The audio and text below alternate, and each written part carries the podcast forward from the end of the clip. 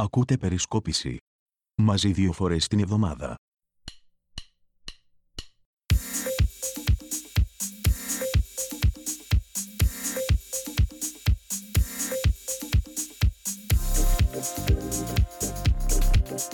Καλώς ήρθατε σε ένα ακόμη podcast της Περισκόπησης, στο πρώτο του δύο χιλιάδες είκοσι ένα.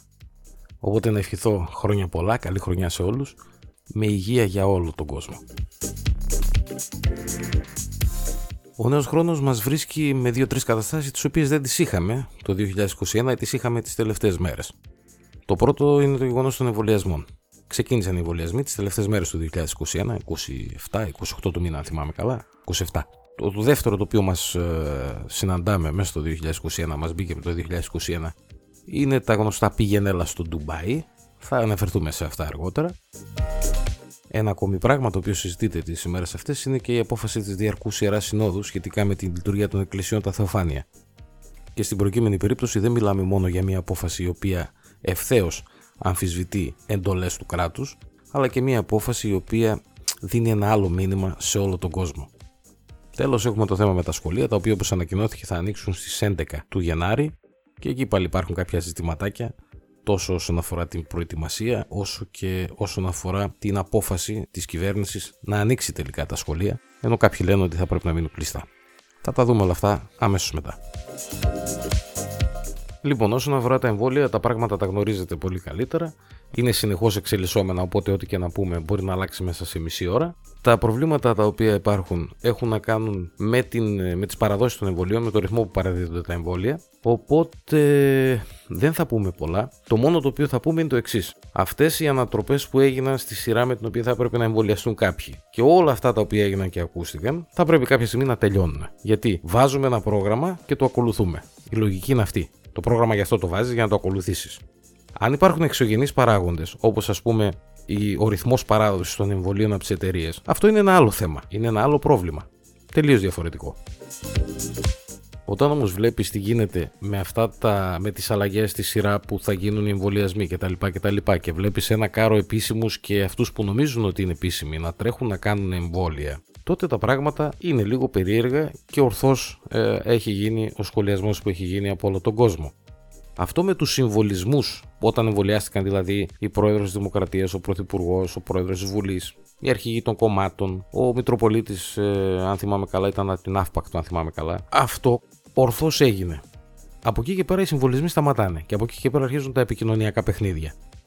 Αυτό κάποια στιγμή θα πρέπει να το αντιληφθούμε, να το πάρουμε χαμπάρι και να το στυλιτεύουμε κάθε φορά που το βλέπουμε. Αυτά όσον αφορά το θέμα με τους εμβολιασμούς, που κατήντησαν να είναι ε, επικοινωνιακά παιχνίδια και τίποτε περισσότερο, είτε σε κεντρικό επίπεδο είτε σε περιφερειακό επίπεδο, όπου είχαμε και ξεναγήσεις, είχαμε και ανακοινώσεις και διάφορα τέτοια. Ας τα αφήσουμε λοιπόν αυτά. Αυτό είναι το ένα κομμάτι. Το δεύτερο κομμάτι έχει να κάνει με την αντιμετώπιση από πλευράς της Εκκλησίας της όλης κατάστασης. Και μιλάω όχι από πλευράς κάθε ενός ξεχωριστά ιερέα ή μητροπολίτη, αλλά μιλάω από την αντιμετώπιση της Διαρκούς Ιεράς Συνόδου, η οποία στην ουσία δεν είναι τίποτε περισσότερο παρά η φωνή όλου αυτού του οργανισμού που εμείς ονομάζουμε Εκκλησία. Αυτή λοιπόν η απόφαση της Ιεράς Συνόδου της Δευτέρας τέσσερις Ιανουαρίου του δύο χιλιάδες είκοσι ένα, η απόφαση της Διαρκούς Ιεράς Συνόδου, στην ουσία κάνει τρία πράγματα τα οποία είτε μας αρέσει είτε όχι θα πρέπει να τα δούμε.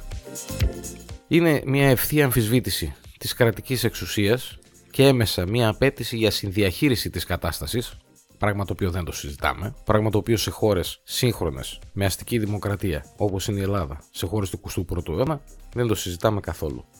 Αυτά είναι για άλλες περιοχές, για άλλες θρησκείες, για άλλες χώρες. Το δεύτερο που σχετίζεται με αυτό το όχι της Εκκλησίας είναι το γεγονός ότι στην ουσία η ανακοίνωση είναι και ένα κάλεσμα για συνδιαλλαγή, αφού η Εκκλησία ζητάει να τεθούν σε ισχύ αποφάσεις που τις έχουν ξεπεράσει εξελίξεις. Το αφήνουμε λοιπόν γι' αυτό στην άκρη. Και το τρίτο είναι αυτό που λέμε η ξεροκεφαλιά για να γίνει κάτι το οποίο στην ουσία είναι κακό, φέρνει κακό. Και η Εκκλησία το ζητάει ακόμη και τη στιγμή που μέσα στις τάξεις της υπάρχουν θύματα από τον κορονοϊό. Να πούμε κάτι το οποίο είναι σημαντικό επίσης για να μην φάμε το δίκιο της Εκκλησίας.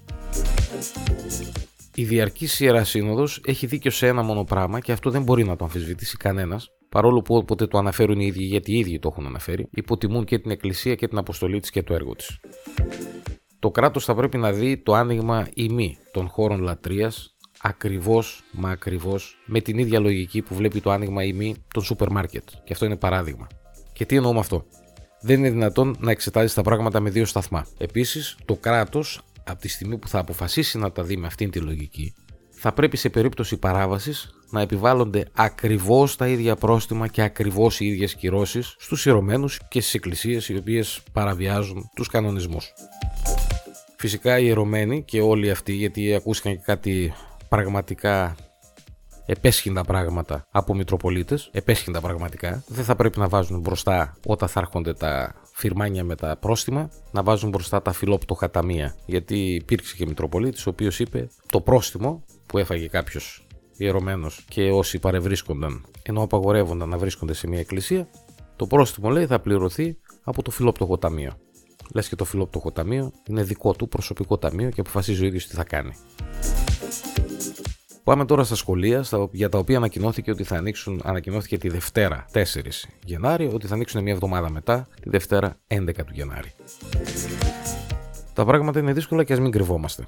Γιατί πέραν του γεγονότος ότι δεν θα πρέπει τα σχολεία να μπουν σε αυτό το σπιράλ του ανοίγματος, κλεισίματος, ανοίγματος, κλεισίματος που έχει ήδη μπει η κοινωνία, η οποία είναι σε στάδιο κόπωσης, πέραν αυτού του γεγονότος θα πρέπει να παραδειγματιστούμε λίγο και από πράγματα τα οποία έχουν γίνει στο εξωτερικό. Από όσο διαβάζουμε και από όσο μαθαίνουμε, για παράδειγμα, στην Αγγλία τα σχολεία είπαν ότι θα ανοίξουν, τα ανοίξανε μία, δύο, τρεις μέρες, κάναν το πείραμά τους, είδαν ότι, πήγανε, ότι πήγε χάλια η κατάσταση και στο τέλος τα κλείσανε. Να πούμε και κάτι επίσης ακόμη πιο σημαντικό, ότι στη Βρετανία τη στιγμή αυτή βρίσκονται, είναι η πρώτη χώρα η οποία και επίσημα έχει το τρίτο ολικό lockdown μέσα σε ένα χρόνο. Εμείς στην Ελλάδα είμαστε σε μια κατάσταση στην οποία είμαστε με το ένα πόδι μέσα στο lockdown και με το άλλο πόδι να αιωρείται έξω. Άλλη ιστορία αυτή, δραματική, η οποία ελπίζουμε ότι δεν θα ακουστήσει πάρα πολύ σε όλους μας. Με τα σχολεία λοιπόν ε, τα πράγματα δεν είναι τόσο απλά για δύο λόγους. Το πρώτο, δεν μπορούν να μένουν κλειστά, σε αυτό συμφωνούμε όλοι.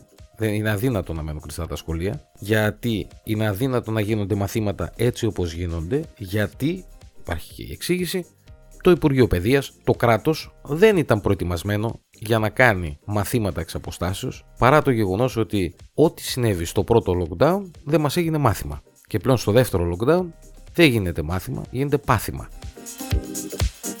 Έτσι λοιπόν φτάσαμε εδώ που φτάσαμε, φτάσαμε στη γνωστή σπέκουλα από τα μέσα μαζικής ενημέρωσης. Σήμερα ανοίγουν τα σχολεία, αύριο ανοίγουν τα σχολεία, χαζεύουν όλοι, μαθητές, γονείς, κηδεμόνες, εκπαιδευτικοί, όχι τι θα γίνει, όχι τι θα κάνουμε.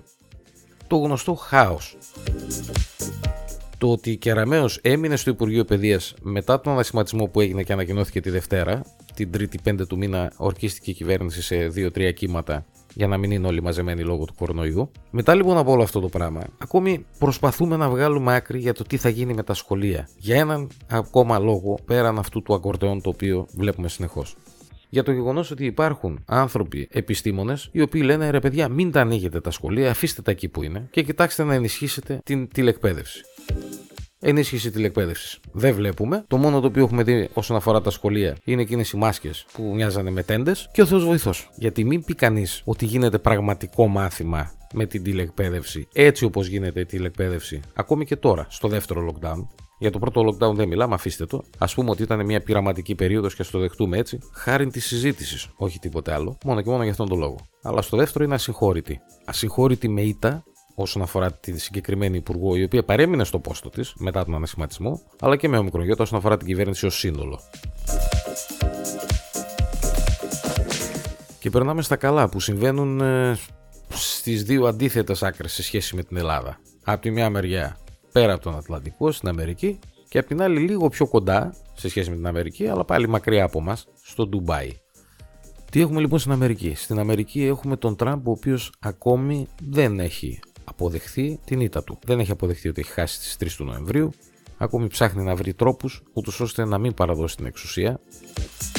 Για ποιο λόγο ο Τραμπ δεν θέλει να παραδώσει την εξουσία?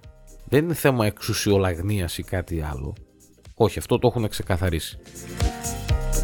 Έτσι λοιπόν, εν αναμονή των εξελίξεων στην Αμερική, να δούμε τι θα γίνει, να επικυρώσει και η Γερουσία με τη σειρά της το αποτέλεσμα που έφεραν οι εκλέκτορες και ο Biden να πάρει σιγά σιγά την άγουσα μαζί με την αντιπρόεδρό του, την Χάρις, να πάρουν σιγά σιγά την άγουσα προς το χώρο της ορκωμοσίας, μιας ορκωμοσίας που γίνεται στις είκοσι του Γενάρη. Για την Αμερική, ας πούμε, δύο πραγματάκια τα οποία τα έχουμε δει, τα έχουμε πει από την Περισκόπηση πολλές φορές, αλλά θα ξαναπούμε άλλη μία. Το πρώτο είναι η αντιπρόεδρος του Biden, η Κάμαλα Χάρις. Θα παίξει πολύ σημαντικό ρόλο στα επόμενα χρόνια και φυσικά θα παίξει και σημαντικό ρόλο στις επόμενες εκλογές του δύο χιλιάδες είκοσι τέσσερα, όταν οι Ρεπουμπλικάνοι θα είναι σε αναζήτηση υποψηφίου, αν τελικά ο Τραμπ δεν κατεβεί και αν δεν διαλύσει το κόμμα του. Αυτό είναι το πρώτο όνομα. Το δεύτερο όνομα το οποίο θα πρέπει να έχουμε υπόψη μας είναι ένα όνομα μιας νεαρής, η οποία είναι στη γερουσία των ΗΠΑ, εκπροσωπεί τη Νέα Υόρκη, αν θυμάμαι καλά. Το όνομά της είναι Αλεξάνδρια Οκάζιο Κορτέζ. Κρατήστε το αυτό το όνομα, θα παίξει πολύ μεγάλο ρόλο η παρουσία της στα του Δημοκρατικού Κόμματος τα επόμενα χρόνια. Αυτό είναι σίγουρο. Είναι ανερχόμενο αστέρι των Δημοκρατικών και δεν ήταν, τουλάχιστον την πρώτη φορά που εκλέχτηκε, η προστατευομένη ή αυτή την οποία προωθούσε κάποιο συγκεκριμένο λόμπι ή κάποιοι συγκεκριμένοι άνθρωποι. Μόνη της κατέβηκε και βγήκε. Το πρώτο τελευταίο πριν κλείσουμε το σημερινό podcast. Το πρώτο τελευταίο είναι οι εκδηλώσεις για το δύο χιλιάδες είκοσι ένα, για τα διακόσια χρόνια από την Επανάσταση του χίλια οκτακόσια είκοσι ένα, εκδηλώσεις τις οποίες έχει αναλάβει να συντονίσει μια επιτροπή, η οποία είναι η Επιτροπή του δύο χιλιάδες είκοσι ένα, στην οποία συμμετέχουν πολλοί και διάφοροι. Επικεφαλής της Επιτροπής είναι η ίδια, το ίδιο πρόσωπο που είχε αναλάβει και τη διοργάνωση, που είχε αναλάβει μάλλον να είναι επικεφαλής της Επιτροπής Διοργάνωσης των Ολυμπιακών του δύο χιλιάδες τέσσερα στην Αθήνα, δηλαδή η Γιάννα Αγγελοπούλου. Και από την, στην Επιτροπή συμμετέχουν και πολλοί και διάφοροι, οι οποίοι συμμετείχαν και στην Επιτροπή για τη Διοργάνωση των Ολυμπιακών του δύο χιλιάδες τέσσερα. Όσον αφορά λοιπόν αυτή την Επιτροπή και όσον αφορά την Αγγελοπούλου, να πούμε κάτι. Ας ελπίσουμε πρώτον ότι δεν θα έχουμε διαγγέλματα από την Αγγελοπούλου κάθε μήνα για να μας λέει τι γίνεται. Είδαμε το, το χριστουγεννιάτικο διάγγελμα, γιατί εμένα για διάγγελμα μου φάνηκε. Το πρώτο αυτό. Και το δεύτερο, ας ελπίσουμε ότι αυτή η Επιτροπή θα παράξει έργο το οποίο θα είναι πρώτα-πρώτα σημαντικό. Και δεύτερον, θα είναι διαχρονικό. Γιατί αν κρίνουμε από αυτά τα οποία έγιναν το δύο χιλιάδες τέσσερα, όπου τους χρυσοπληρώσαμε, και στο τέλος αυτή την πολυτέλεια και όλα αυτά τα κτίρια και, όλα αυτά, και όλες αυτές τις εγκαταστάσεις έχουν ξεμείνει και ρημάζουν, αν είναι να κάνουν κάτι τέτοιο, ας σταματήσουν και τώρα και χρόνος υπάρχει ακόμη να μπει κάποια άλλη επιτροπή. Γιατί στην ουσία το δύο χιλιάδες, οι γιορτές, οι εκδηλώσεις για το δύο χιλιάδες είκοσι ένα, για τα διακόσια χρόνια δηλαδή από την Επανάσταση, δεν θα πρέπει να είναι κάτι το φαντεζή. Απλά θα πρέπει να είναι κάτι, κάτι που θα είναι ουσίας. Και ξαναλέω και πάλι, τα χρήματα τα οποία θα πρέπει να πέσουν σε αυτές τις εκδηλώσεις θα πρέπει να αποδώσουν και να μην είναι κούφια λόγια ή να μην είναι κούφια έργα σαν αυτά της Ολυμπιάδας του δύο χιλιάδες τέσσερα, γιατί μόλις πριν από δεκαπέντε με είκοσι μέρες υπογράφηκε μια σύμβαση με κάποιες εταιρείες για να γίνει, λέει, σε ένα, Ολυμπια... σε ένα Ολυμπιακό κολυμβητήριο, αν θυμάμαι καλά, να γίνουν εργασίες για να το ξαναδώσουν, να το ξαναφέρουν στα καλά του και να το ξαναδώσουν σε λειτουργία, να το ξαναδώσουν στον κόσμο, για να... στους αθλητές, για να το χρησιμοποιούν. Ας ελπίσουμε λοιπόν το κράτος ή ακόμη και οι ιδιώτες οι οποίοι μπορεί να, να κάνουν κάποιες δωρεές. Ας ελπίσουμε ότι τα λεφτά τους θα πιάσουν τόπο και ας ελπίσουμε ότι για τα διακόσια χρόνια αυτό το οποίο θα πρέπει να μας δώσουν να καταλάβουμε θα είναι το εξής. Ότι έτσι όπως είμαστε σήμερα δεν περπατάμε, δεν μπορούμε να πάμε για άλλα διακόσια. Αυτό είναι δεδομένο. Για το τέλος κρατήσαμε το καλό. Το καλό που δεν είναι άλλο φυσικά από το Ντουμπάι, ρε παιδιά. Στο Ντουμπάι, στο οποίο βρέθηκαν πολλοί Έλληνες διάσημοι και πολλοί Έλληνες οι οποίοι είναι της καλής κοινωνίας. Εσύ μην κοιτάς, μην κοιτάς το πρόσωπό μου τώρα, δεν θα φανείς στο podcast. Απλά εσύ καταλαβαίνεις τι εννοώ και με τι τόνο το λέω και με τι τρόπο το λέω. Πήγανε λοιπόν όλοι αυτοί που λέτε στο Ντουμπάι και διασκεδάσανε άνθρωποι και κάνανε αλλαγή του χρόνου και κάνανε και ρεβεγιόν κτλ. Πού είναι το κακό? Ντιμπι-ντιμπι-ντιμπι-ντάι στο Ντουμπάι για ρεβεγιόν. Απλά είναι τα πράγματα. Δηλαδή, ρε αδέρφια, πού το είδατε το κακό? Δηλαδή, αποκτήστε λίγο εύρος πνεύματος.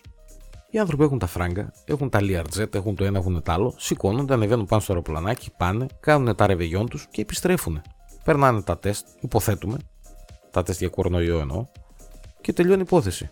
Το Ντουμπάι ήταν ανοιχτό. Είχε μέχρι και ειδική συμφωνία με την Αγγλία το Ντουμπάι για να σηκωθούν να φύγουν από την Αγγλία οι φραγκάτοι και να πάνε εκεί να κάνουν αλλαγή χρονιάς εκεί. Εντάξει, οι Άραβες και από τη Μίγα Ξίνγκη. Λογικό αυτό. Εγώ πάντως ακόμη και τώρα προσπαθώ να καταλάβω τι ήταν αυτό που μας πείραξε όλους. Ήταν το γεγονός ότι η συγκεκριμένη συνομοταξία πήγε για ρεβεγιόν στο Ντουμπάι, ενώ εμείς δεν μπορούμε να πάμε, ας πούμε, για παράδειγμα, ξαναλέω και πάλι, ούτε μέχρι το πάνω στο Σέλι για να φάμε μια φασολάδα. Απ' την άλλη, αν χωρίσουμε το κοινό σε αγόρια και κορίτσια, αυτό το οποίο θα πρέπει να αναρωτηθούμε όσον αφορά τα αγόρια είναι αν μας πείραξε το, το γεγονός ότι ένας ο οποίος διανύει την έβδομη δεκαετία της ζωής του, πήρε μία η οποία διανύει την τρίτη δεκαετία της ζωής της και σηκωθήκανε και πήγανε στο Ντουμπάι για να κάνουν ρεβεγιόν. Σκεφτείτε το αυτό λίγο. Ενώ αν πάμε από την άλλη μεριά, θα πρέπει να αρχίσουμε και να αναρωτιόμαστε αν τα κορίτσια τα πείραξε το γεγονός ότι δεν μπόρεσαν να κάνουν πραγματικότητα, τουλάχιστον μέχρι φέτος, το να σηκωθούν και να πάνε στα Ηνωμένα Αραβικά Εμιράτα και να κάνουν πραγματικότητα το Sex and the City, το οποίο ήταν στα Αραβικά Εμιράτα, δεν ήταν στο Ντουμπάι, αλλά αν θυμάμαι καλά ήταν στο Αμπουντάμπι, αν θυμάμαι καλά, στην ταινία. Οπότε και τα κορίτσια μήπως τα πείραξε αυτό. Τελικά, μήπως μας πειράξανε όλα αυτά, συν το γεγονός ότι τα πηγενέλα μπορεί να μεταφέρουν τον κορονοϊό, γιατί μόνο ο κορονοϊός να μας πείραξε, δεν το πιστεύω, ειλικρινά σας το λέω, δεν το πιστεύω. Αυτά λοιπόν και για αυτό το ραντεβού μας, όπου είχαμε πολλά, εκκλησίες, σχολεία, Ντουμπάι, Τραμπ, βλέπετε ότι σας έχουμε με ποικιλία. Μέχρι την επόμενη φορά να είστε καλά, συστήστε την περισκόπηση σε φίλους και γνωστούς, σε κάποιο από τα αμέσως επόμενα podcast θα έχουμε δύο τρία πραγματάκια, θα κάνουμε μια καλή συζήτηση όσον αφορά το φάιβ τζι, μην το χάσετε γιατί είναι ενδιαφέρον. Υγεία σε όλους, ευτυχισμένο το δύο χιλιάδες είκοσι ένα, μακριά από εμάς οι κορονοϊοί. Μέχρι την επόμενη φορά, γεια σας.